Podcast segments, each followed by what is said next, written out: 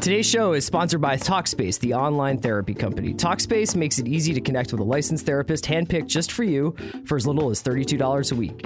Using Talkspace, you can text, audio, and video message your therapist and talk about your life, what's keeping you up at night, or even your annoying coworker. To sign up and learn more, go to Talkspace.com slash watch. And to show your support for this podcast, use code WATCH to get $30 off your first month. That's watch and Talkspace.com slash watch. Talkspace, therapy for how we live today. Hey, American Express card members, you do not want to miss this. Now, through December 31st, there is a big reason for you to shop small at local stores in your neighborhood. Learn more and enroll your eligible card today at americanexpress.com slash shop small offer. That's americanexpress.com slash shop small offer. Terms apply. I need support staff to clear the room. Stand up and walk now. Hello and welcome to The Watch. My name is Chris Ryan. I'm an editor at TheRinger.com, and on the other line, it's Mr. Me Too. It's Andy Greenwald. Yo, this is exciting. You know, we're back. Uh, I'm in your time zone, but we're not in the studio right now. No, I know. So this is kind of exciting. You have like we have all sorts of technology we can apply to the situation, man. Andy, this is a sort of strange re-up because we are in between you know, there's not like a midweek TV show that is demanding our attention. We covered Search Party on Monday, which everybody should be watching, and I think everyone's sort of looking forward to and getting ready for the finale of Westworld. Uh, you know, there's been a lot of really cool. You know, I did want to ask you something about Westworld really quick.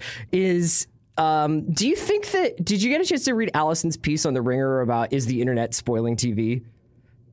Uh, I did not, but I agree. I'm just going to give you a blanket yes, and I think that's a brilliant, brilliant piece. But you know, this is something that you've you've been writing about TV on the internet for a really long time, and I've been watching TV and also been on the internet for a really long time.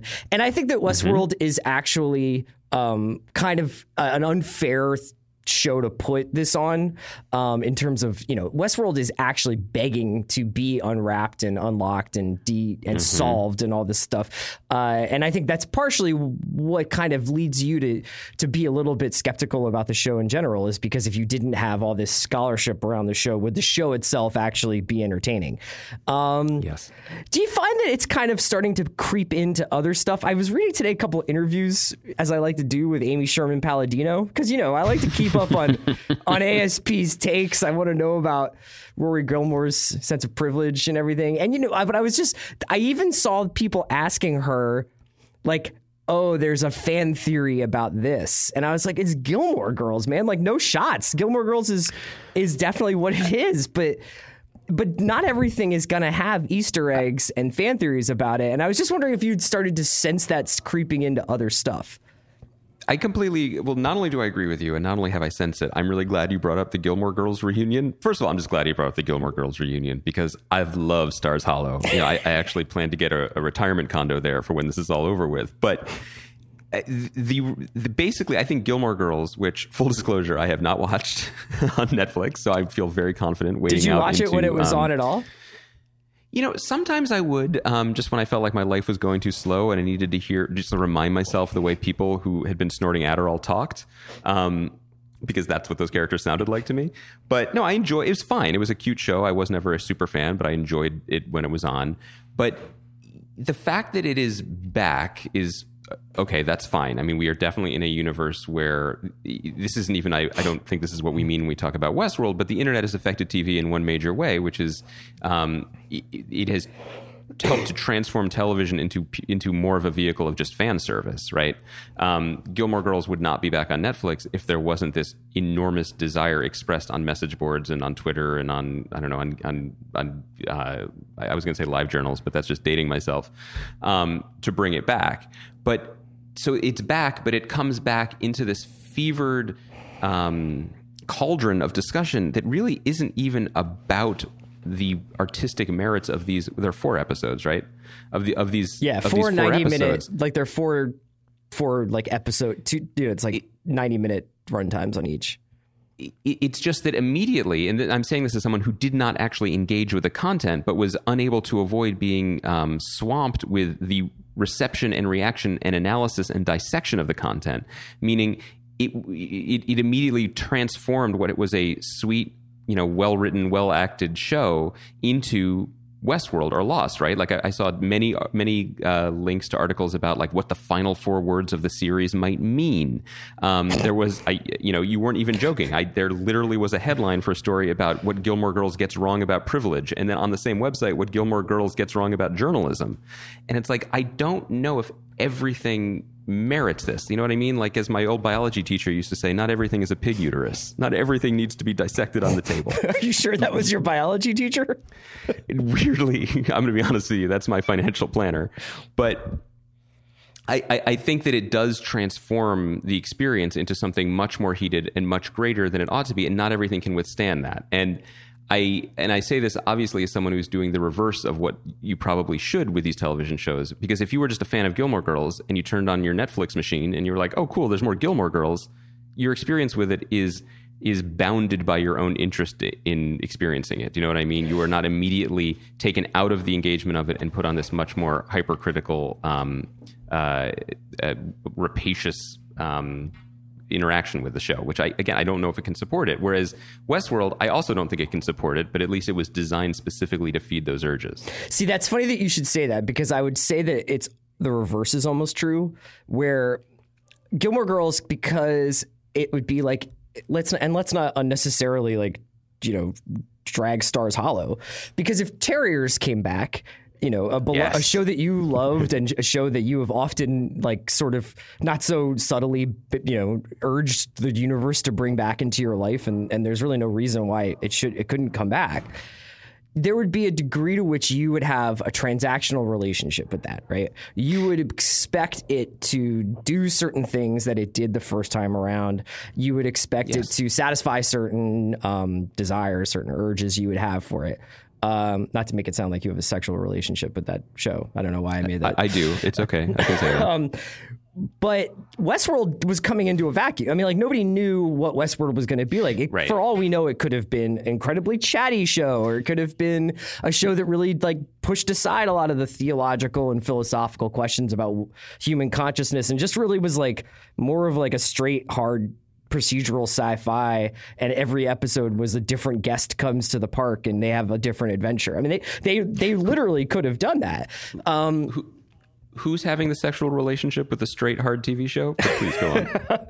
but I think that uh, you know, you know, that's what was that's been what's so fascinating about all of the discourse around Westworld that's popped up is that it has almost like we've been training, like we've been running up and down the art museum steps with uh, with uh, like Game of Thrones on our back, and it's made us strong, and it's made us able to do these knuckle push-ups on this content and say like, oh, okay, yeah. like here it is. Now, Joy and Nolan are also incredibly talented at giving us the Easter eggs that we need to make scrambled eggs. You know what I mean? Um, and and that wow. is Ooh, that's good. Boy, I got a lot of imagery flying today. We got pig uteruses and scrambled. Like, I don't know what's going. It's rich. It's, it's just the re-up, but.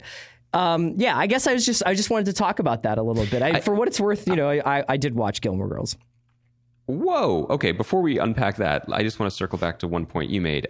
I loved the canceled too soon FX series Terriers. I am not denying that. However, and, and, and just last week, um, when I was in New York, I did a I, I moderated a, a panel with uh, with um, Eric Schrier, who you know we had Nick Grad on our podcast from FX. Eric Schrier is the other president of original programming there, mm-hmm. and in front of an audience, I I actually begged him to resurrect Terriers, but let's be honest, I don't really want that to happen. I'm going to come clean because I don't think it would live up to the expectations in my head. And I think it ended in an appropriate place. And that's not really a popular opinion to have about anything, especially people who want to see Donald Logue getting more work. But because what you're talking about, and I think you really nailed it when you talked about when we have these resurrections, you talk about the expectations we carry into them and that becoming almost that almost becoming the A story and the the new material itself becoming the B story. Um, it's not so much that I want it, it I feel like there's an element that isn't discussed, which is that when people want beloved things from not even their childhood, but from previous parts of their lives brought back, they don't want the thing brought back. They want that part of their lives brought back. Yeah. They want a time machine, right? They want it because the way we interact with culture, and this is this is not groundbreaking. This is in some ways like the the ur text of our podcast, especially one in which we're going to talk about the 10 year anniversary of a rap album. Uh, this is all this is kind of all time travel in a way, or a wish to have time travel and to preserve not the thing, but who we were when we interacted with the thing, and the context changes our appreciation of just about anything. And I'm sure there are listeners who don't understand why we feel the way we feel about Kanye, or don't understand why we feel the way that we feel about, um, or rea- why we've reacted the way we've reacted to Atlanta or divorce or insecure or whatever, precisely because they don't link up in terms of they don't link up chronologically with us. So I, I feel like that that essentially is part of it. Um, I guess the flip side to go back to Gilmore Girls is that, and this is the most positive spin I can put on it because otherwise I just I, I was just throwing up my hands with this stuff, to be honest with you. But maybe who we were 10 years ago were people who enjoyed watching Gilmore Girls as a TV show, and who we are 10 years later are people who want to investigate the concept of privilege in Stars Hollow. Maybe that's where we are now. No, maybe we should be I think okay that, that. I think that that's not totally fair. I mean, I think that, and I also oh, wait, wait. To be clear, it is definitely not fair. But go on. No, but I mean, like the assessment you're making of like how I, I don't think that we bring these things back just to run them through the ringer of um like the sensibilities that the modern sensibilities. Is that what you're trying to say? No, no. I'm just saying maybe maybe to be to be generous, like we we're, we- we're not that we bring them back in order to do that, but maybe it is better than the better version of what I was saying, which is I want Terriers back because I really want to relive how I felt in 2010. Um, maybe the better way of saying it is these things come back, and we, in the best case scenario, we look at them with contemporary eyes, which means interrogating privilege, which means looking at them like Easter eggs, which means looking at them like serialized content packages, or looking at them basically the way we look at TV shows in 2016, not the way we watched it on the CW or or was it the WB back you know 10 years ago. Hmm. Okay. Well, let's that's that's actually uh what Wait, before you table it though, what do you think of Gilmore Girls, man? Um. Well, I had. Uh. I I was a little mystified by it because I'd actually never seen it before. Like you know, I, I think I, I was aware of it the way someone who had maybe never watched The West Wing could become very familiar with it by watching a, a montage on Wait, YouTube. Chris. Yeah. Chris, you're one of those people who didn't see Star Wars but started watching Star Wars with uh, Phantom Menace. like you are this rare flower. You I are mean, totally unique culturally. But honestly, if Phantom Menace had been just a release straight to Netflix, I'm sure there would be thousands of people like that. You know, it's just it's about uh, ease of access, and I think that uh, it was very similar to uh, Stranger Things in that it was like a couple of days where there wasn't really anything else to watch, um, and I felt very caught up on other stuff, and and all of a sudden I was just like, I got to see how these crazy kids make it work. You know, are you? Did you? Was that a spoiler alert? Does that mean the final four words out of Rory Gilmore's mouth are "Why the fuck is the space worm in my throat"? like, is that why it's like Stranger Things? yeah. Did you just spoil all of it? Mom, what's a Demogorgon? Uh, yeah, so I, I watched it. I it had its it has it has its charms, you know. Gilmore, I, it's not really my thing, but it, I was I was uh, I was not unhappy watching it. I was a little mystified by some of it, but yeah. I, I think we can end the conversation on here since, for the fifth time, I'll reiterate, I haven't watched it, which makes me uniquely unqualified to even have this conversation. But I, I think maybe my annoyance at some of the the internet headlines I saw related to Gilmore Girls come from the fact that we should have shows like Gilmore Girls.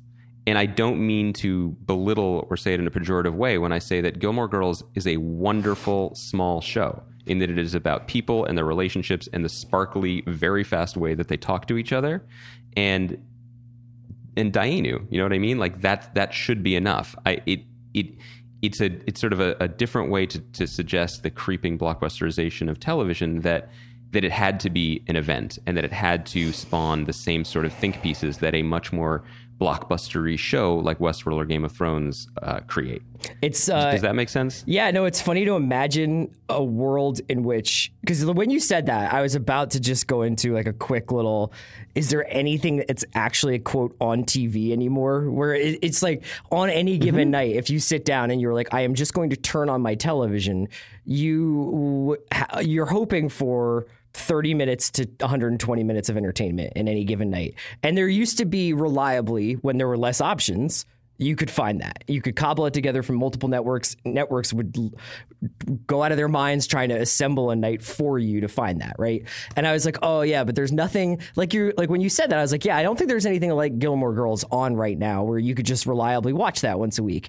But the thing is, is that you know it's funny, Crazy Ex Girlfriend ticks some of those boxes, and I'm not just saying because it's just like Yeah.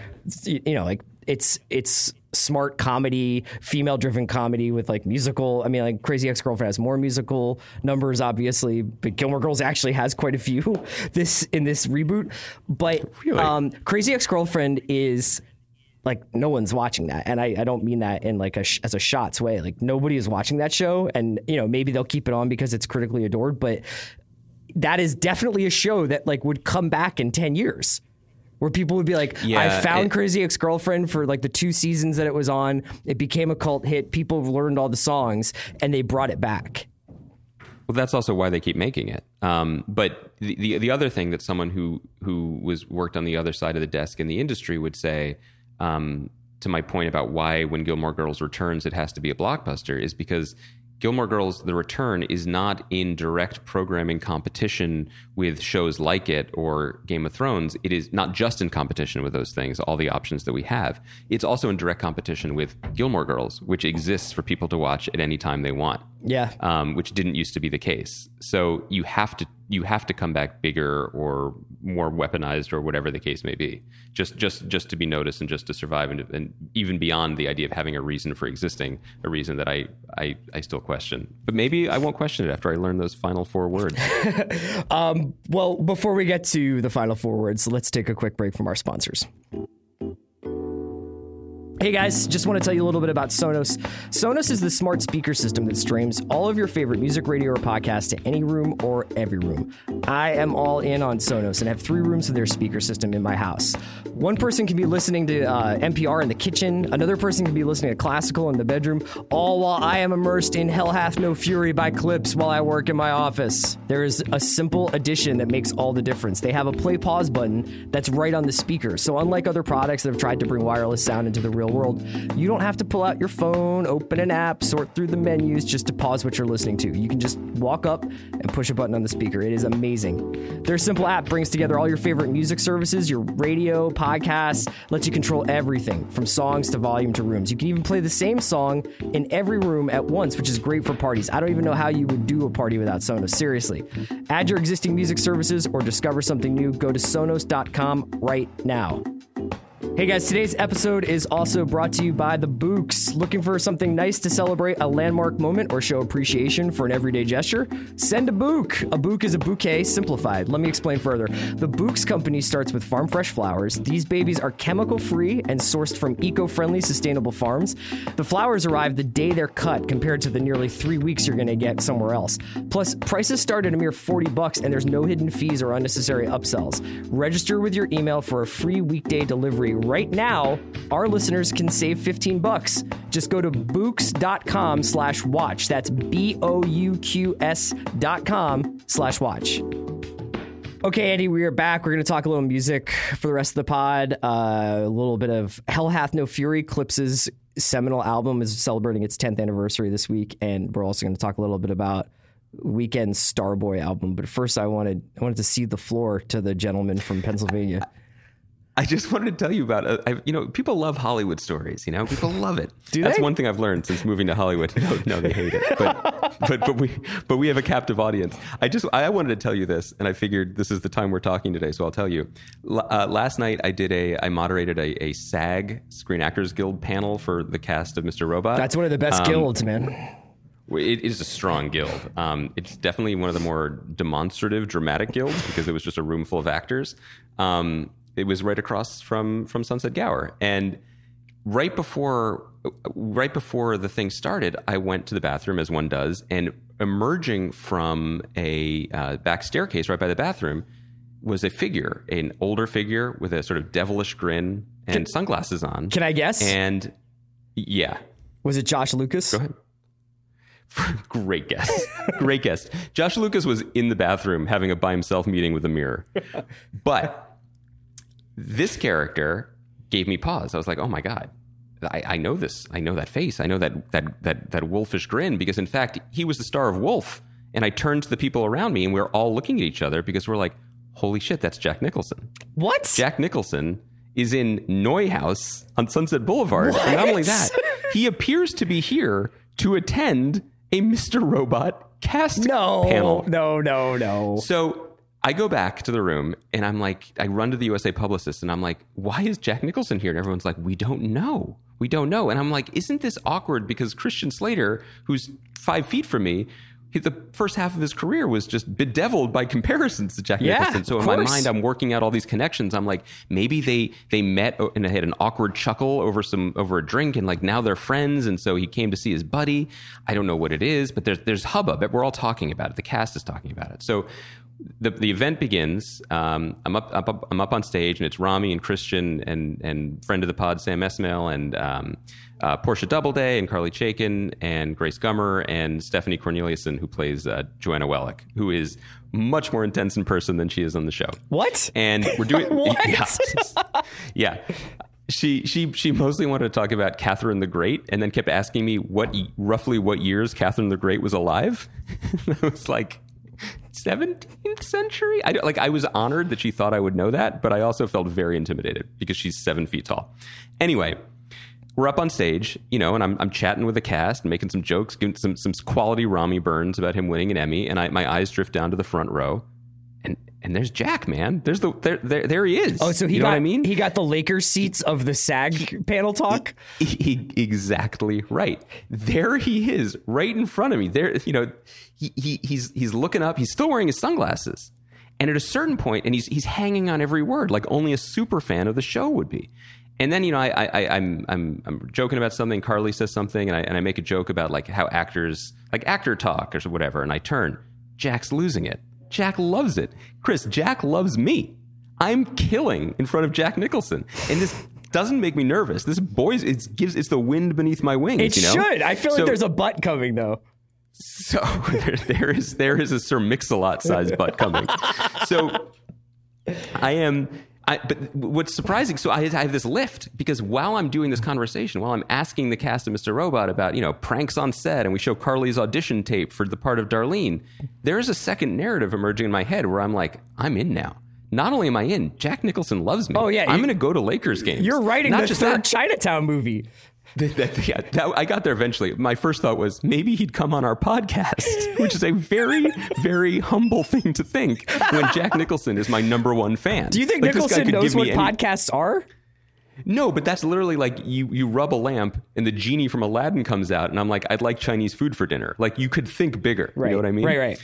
So so this this whole panel goes on, and by the end of it, like I am literally feeding Jack Nicholson kibble from my hands. He loves everything we've done. We end the panel with a blooper reel, and he's in stitches. He loves it. There's a younger woman next to him, but not Lara Flynn Boyle in the 90s, age inappropriate young, like a, a younger woman, and she's filming the thing. And I'm like, maybe, maybe, maybe Jack just wants to remember this. Maybe he's told this woman, film the guy in the blazer, because that guy can really moderate we come off stage we emerge from the stage and i and, and i'm talking to portia and i'm like I, I can't believe jack nicholson is here she's like i know I, i'm losing it and i turn to grace gummer and i say i can't believe jack nicholson was here and grace gummer looks at me and she says that's not jack and the key from her Oh, comment Shit. the key comment isn't that she says that's not Jack Nicholson.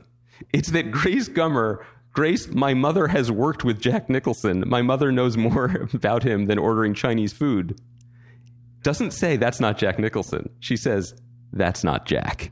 So- which immediately makes me realize what a peon I am in the Hollywood firmament. Wait, how? so was it a lookalike? Because how did it convince the entire cast of Mr. Robot, other than someone related to Meryl Streep and you, that that was happening? Did did Sam think it was Jack? This, this is the power of Hollywood mythmaking. because the more we thought about it, like Jack Nicholson has gotten a little bit. I don't mean this no disrespect. He's an older man. He's gotten a little wider in his last public appearances, you know. And there was a story that I believe is true. It's not like a rumor. I think that he had generally stopped working because he was losing his hearing. Um, this was not. This man was not that. This man was like dream version of what we all wanted Jack Nicholson to be because also we all wanted him to be there, you know? We wanted him to be such a fan of Mr. Robot. He's a fan of Mr. Robot cast panels. So wait, did you go do a did you do a, a breeze by to confirm that this was his this was just a lookalike? We it, it, it was literally like a magic trick. Like as soon as she told us oh, that, the we glass all shattered. Like, oh yeah, oh yeah. We all we all knew it. And you know, and Portia said to me, you know, I'm just disappointed because my I thought you thought you, he was going to be in your podcast. She said I I thought he was going to ask me out, and I said, well, well, well, good news, bad news. Bad news is Jack Nicholson isn't going to ask you out, but but good news, a random lupine sixty something who creeps in the front row of SAG panels on Wednesday night definitely wants to be your Well, boyfriend. I, I think you played that right because the other option there would have been as soon as Grace said that, you could have been like, "Yeah, I know." I know I was testing you, and I was testing all these knuckleheads, and they got it wrong. What a bunch of starfuckers! like, and then, and then give them all noogies and walk out. yeah. So Good to- But look, I just story. feel like it, to me. But to me, it's aspirational because any night in this in this glittering town of dreams, you know, you can also pretend to see an, an idol, incorrectly identify someone. Um, that's a great story, man. I really I liked that a lot. Uh, I have a story of my own.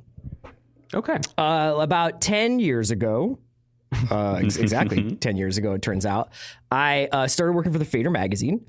And I was just like, you know, writing stuff on the internet for them and writing lo- pieces for them. And my first cover story that I did, gosh, I think it was a cover. I can't even remember. It might not even. I might not even been a cover. Let's not get ahead of ourselves.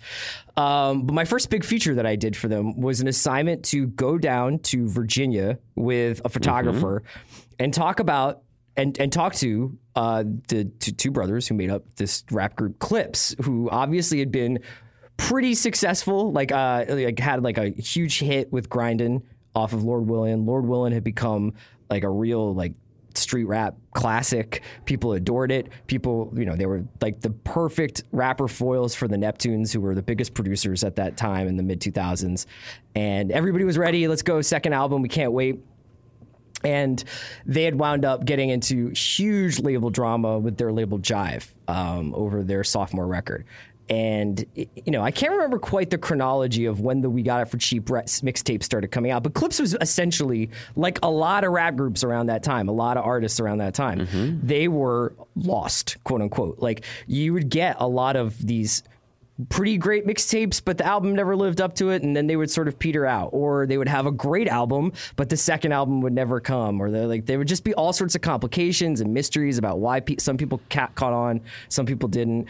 People would kind of get lost to time, and Clipse were really in danger of doing that. It sounds crazy to say it now, but it was it was definitely real. That when I remember when they came to New York to play the We Got It for Cheap album, like basically the entire mixtape plus like classics you know, th- that was still like w- people thought maybe Clipse is only ever going to put mixtapes out from now on. And for a while there, not even though we got it for cheap tapes weren't really like catching on quite the same way, like say, a Gangsta Grillz tapes were were really big, or more it- like it- even it's 50. also it isn't it also worth saying that just considering we're, we're we're we're telling this story from the fogs of time to a 2016 audience you just described the worst case scenario for Clipse 10 years ago is chance the rapper's career right Yeah, like he, yeah. that, that dude still hasn't made an album but 10 years ago it was still a little bit murkier Yeah, I mean, it would be kind of the equivalent. So basically, I think that because of their association with the Neptunes, because they had done stuff, I don't remember when they did the Justin Timberlake song, but they like that, it- that was no the, the Timberlake song was before any of this. The Timberlake Yeah. song was their the first appearance was was, was that was that was contemporaneous to Lord Willing. Okay, that so was they, all but they were pretty. I mean, it's not like they were starving, but they were definitely being. Their career had been derailed by all this label stuff, and um, so I went down to Virginia. This record was mythical, right? Like we had heard about.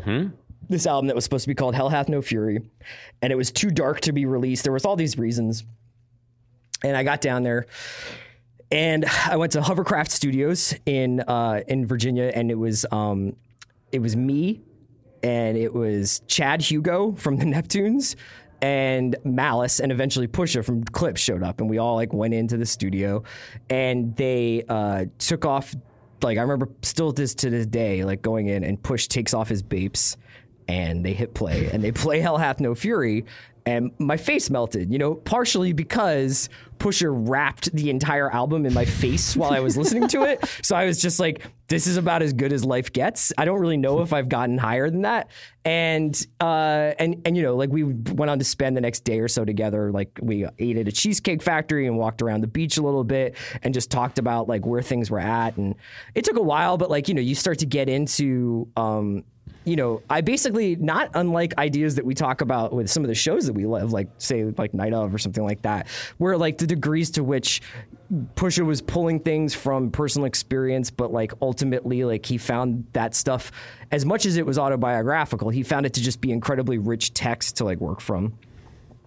Anyway, it goes on and on, and uh, eventually Hell Hath No Fury does come out and now is celebrating its 10th anniversary and is considered a classic of, of that decade, a, cl- a rap classic of that decade. So I, this is just like an all like a very long way of saying I wasn't really even planning on like telling that story. It wasn't, and and I think the thing that I, I will remember from that the most is the sadness that was hanging around those guys at the time because it was really genuine that they just didn't know if this was ever going to come out. And either they were going to have to leak it themselves, which would probably further destroy a lot of the credibility they had with their label. Um, you know, there was a lot of stuff probably tied up with the Neptunes at the time in terms of like what the Neptunes could and couldn't sort of support. And, and Chad and Pharrell had done the whole record with production. But I remember the sadness around like the sort of state of the record, and I also remember um, the kind of melancholy that was like there. This was we're talking like kind of like ex Burbs Virginia Beach, you know, like it wasn't. It we were at a cheesecake factory, and it was just there was something kind of like emotionally barren and soulless about where we were, and uh, and I remember the you know the music very much reflecting that, and the music was also very much reflecting that time in American life. You know, uh, this is pre pre Obama 05 or whenever it was when I heard it, and uh, there were, it was funny like. I eventually wound up getting getting to hear it on an iPod that belonged to Clipse's publicist. He was like, "Here it is. Like, you have to give me the iPod back." And it was like everything I could do because I was like, I would never bootleg an artist's work, but I was literally like, if no one gets to hear this, like, what is going to happen? You know, like I can't, I can't be the only person. And thank God everybody did get to hear it. But let's also contextualize like the reason. One of the reasons that no one wanted to release the record is because it wasn't, you know, a rap album couldn't be such a in the popular thinking, not the popular thinking, in the industry thinking, a rap album couldn't be a singular focused work. It had to be basically a, a potpourri. It had to be a salad bar of you know of guest features, of R and B tracks, of love track, of pop songs. You had to just throw everything onto it in the hopes that one of those things might pop and sell the rest of it. The idea of you know what what we what I think even now mainstream culture champions in terms of purity, fierce purity of artistic vision in something other than prog rock. You know what I mean? Like nobody batted an eye when Radiohead made Kid A, but today we're in a world where Kendrick Lamar can make um, "To Pimp a Butterfly" or Beyonce can make "Lemonade," and, and R and B and hip hop are considered certainly, thank God, but are considered artistic equals in terms of the fierce purity of artistic vision on an album, what an album can be. Hell Hath No Fury is still to this day visionary. I mean, the track I was listening to it yesterday, and they basically invented Yeezus on Trill. It's all there as this text, but the thing about it that I still love is it is relentless. It is teeth grinding, terrifying, amoral nihilism that somehow sounds more inviting than a swimming pool. And you know, one of the re- to connect it to the reasons why we love anything on this podcast is like it is the to my mind it is probably the ultimate genre album, right? Yeah because I don't. It's not just that I don't care if Pusha really sold drugs to the degree that he he and his brother claim they do on the record. He even he's moved past that. I mean, he was out there politicking with Tim Kaine, and by the way, there is. N- the only reason I want another chapter of We Got It for Cheap is so that they can they can just talk about how there's a senator from Virginia named Tim Kaine.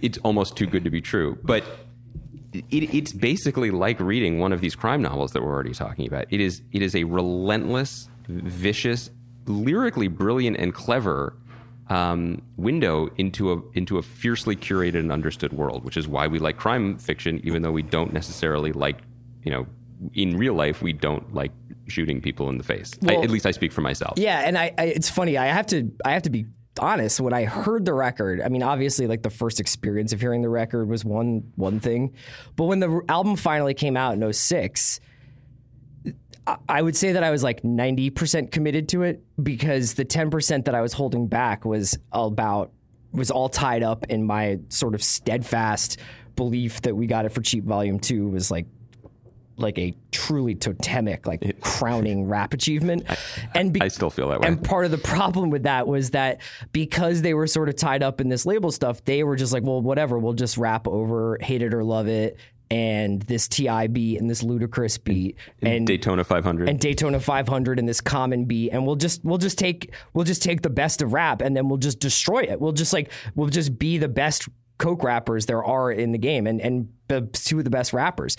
And so the the sort of switch back to this pure Neptune sound and a Neptune sound that was not uh you know club friendly by any means. Um was was kind of jarring and it took but but now when you go back and you listen to Chinese New Year or you listen to Trill or you listen to Dirty Money or Ride Around Shining it's like such a perfect marriage of lyrics and music. It's so great. It, it- because the other thing about it is that you know it's artistry and in the sense that the music is so it's so pristine it enters an uncanny valley and starts to sound fake. You know it it lyrically you could mistake what they're doing for for glorifying certain ways of life or certain extravagance but the music undercuts it in a way that is wholly absolutely intentional. I mean, these are very, very smart guys, and they know what they're doing. You know, the the, the music starts to sound like pyrite. The music starts to sound like the diamonds that they're talking about are fake. You know, it it the music undercuts the celebration of debauchery with that sort of with the ugly light, the the dawn coming up at 5 a.m. in a way that is still still haunting. Um, not nearly as haunting as the fact that your man Roscoe P. Coldchain got got a hot 16 on Chinese New Year, Oh, forever. which I ho- which I hope I hope at least pays like the car note for that dude because God bless him. Let look. It- I- I mean, we can't recommend this album highly enough if you haven't spent time with it recently, or if you, God forbid, have not heard it before. You should really check it out. Let's quickly wrap up though by talking about another person who is very familiar with the 5 a.m. dawn chills, which is uh, Weeknd, who put out his new album. We briefly mentioned it on Monday, I think. Um, Starboy. Uh, you know, I wanted to see because like this is an interesting thing. Like I was in Starbucks the other day with a couple of coworkers, and the general sort of take on this was I miss Goth Weeknd. You know, in, in a weird way, when when when Abel was making this trilogy of Siouxsie and the Banshees R and B back, back a couple years ago on his mixtapes, people were like, "Yeah, but is he ever going to figure it out and write a hit?" And then obviously he wrote "I Can't Feel My Face" and, and the Hills, and and um, I- it really worked. Everything worked out for him.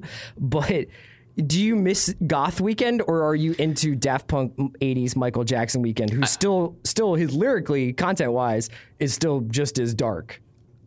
I mean, I am generally a fan of ambition in artists, and I love the fact that he made, you know, House of Balloons, which is still a classic, but then was able to go widescreen. You know, I, I, it's it's thrilling to me to see someone who is so good at doing something within a smaller frame really take to the larger canvas. I love pop songs. I think he's kind of a genius at them because he is one of the rare artists who has gone on to the main stage, but still brings. I mean, I'm gonna use a punk metaphor, but he still kind of brings. He he doesn't bring the basement. he brings kind of a gutter ethos to Yeah. what he's singing about. Yeah. and he subverts it just by doing it. Um, I, I I liked the singles off of the last record. Uh, I think the my only frustration with Starboy is that for like nine tracks, I'm like, this is an this is a modern masterpiece, and then there's nine more tracks, and I just wish that someone had given him an editor. I know that they these albums cost a lot of money these days with the co-writes and everything, and CDs or streaming sites are limitless in terms of how much data you need. But I was so excited Do you- because this dude got Daft Punk to produce two tracks, and the two tracks are brilliant. Like it is a brilliant. Especially, especially, I feel it come in the last track on the album. But Do you include Like, uh, Sidewalks in the list of songs that are great on this album? Side, Sidewalks should be on. Sidewalks is on my curated version of this album. Yeah. Yes, as is Reminder, which is kind of the spiritual successor to that initial trilogy, but but but very very sly winking update to it.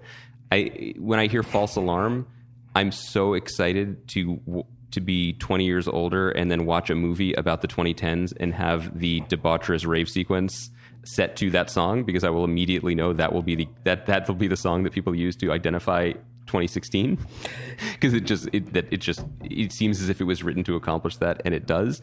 I even like the Lana Del Rey song, man. You know, I think this guy is really good at doing what he does. I just wish that he had cut the album by half. But to your point about your Starbucks cipher, what's interesting about fame right now is that the type of fame that we used to talk about when we would talk about like remember how the cure could sell out the spectrum Sure. even before friday i'm in love Of course, yeah. because because the diehards would come and support them people who lived and breathed them you know the people who liked the songs on disintegration that weren't pictures of you and love song Yeah.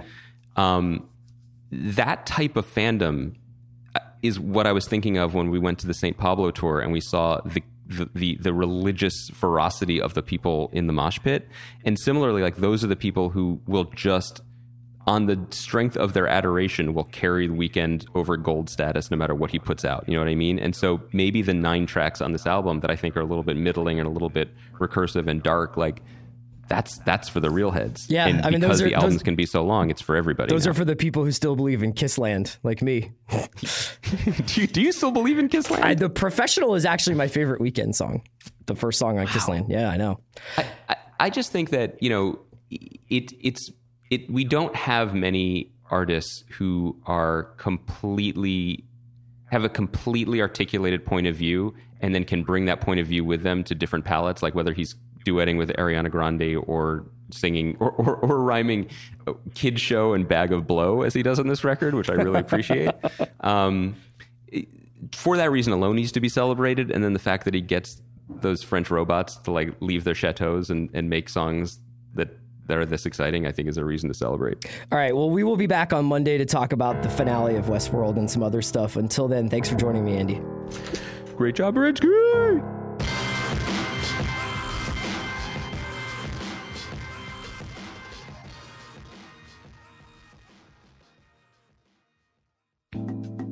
Thanks again to the Bouqs for sponsoring today's episode. The Bouqs Company starts with farm fresh flowers that arrive days after they are cut. Prices start at mere 40 bucks and there are no hidden fees. Right now, listeners can save $15. Just go to bouqs.com slash watch. That's B-O-U-Q-S dot com slash watch. Thank you again to Sonos for sponsoring us today. Sonos is the smart speaker system that streams all your favorite music to any room or every room. Control your music with one simple app and fill your home with pure immersive sound. One simple app brings together all your favorite music services and lets you control everything from songs to volume to rooms to Starboy to Hell Hath No Fury. Play a different song in the living room, bedroom, even bathroom, or the same track in every room if you're having a party. And why aren't you having a party? Add your existing music services or discover something new. Sonos.com. Go there right now.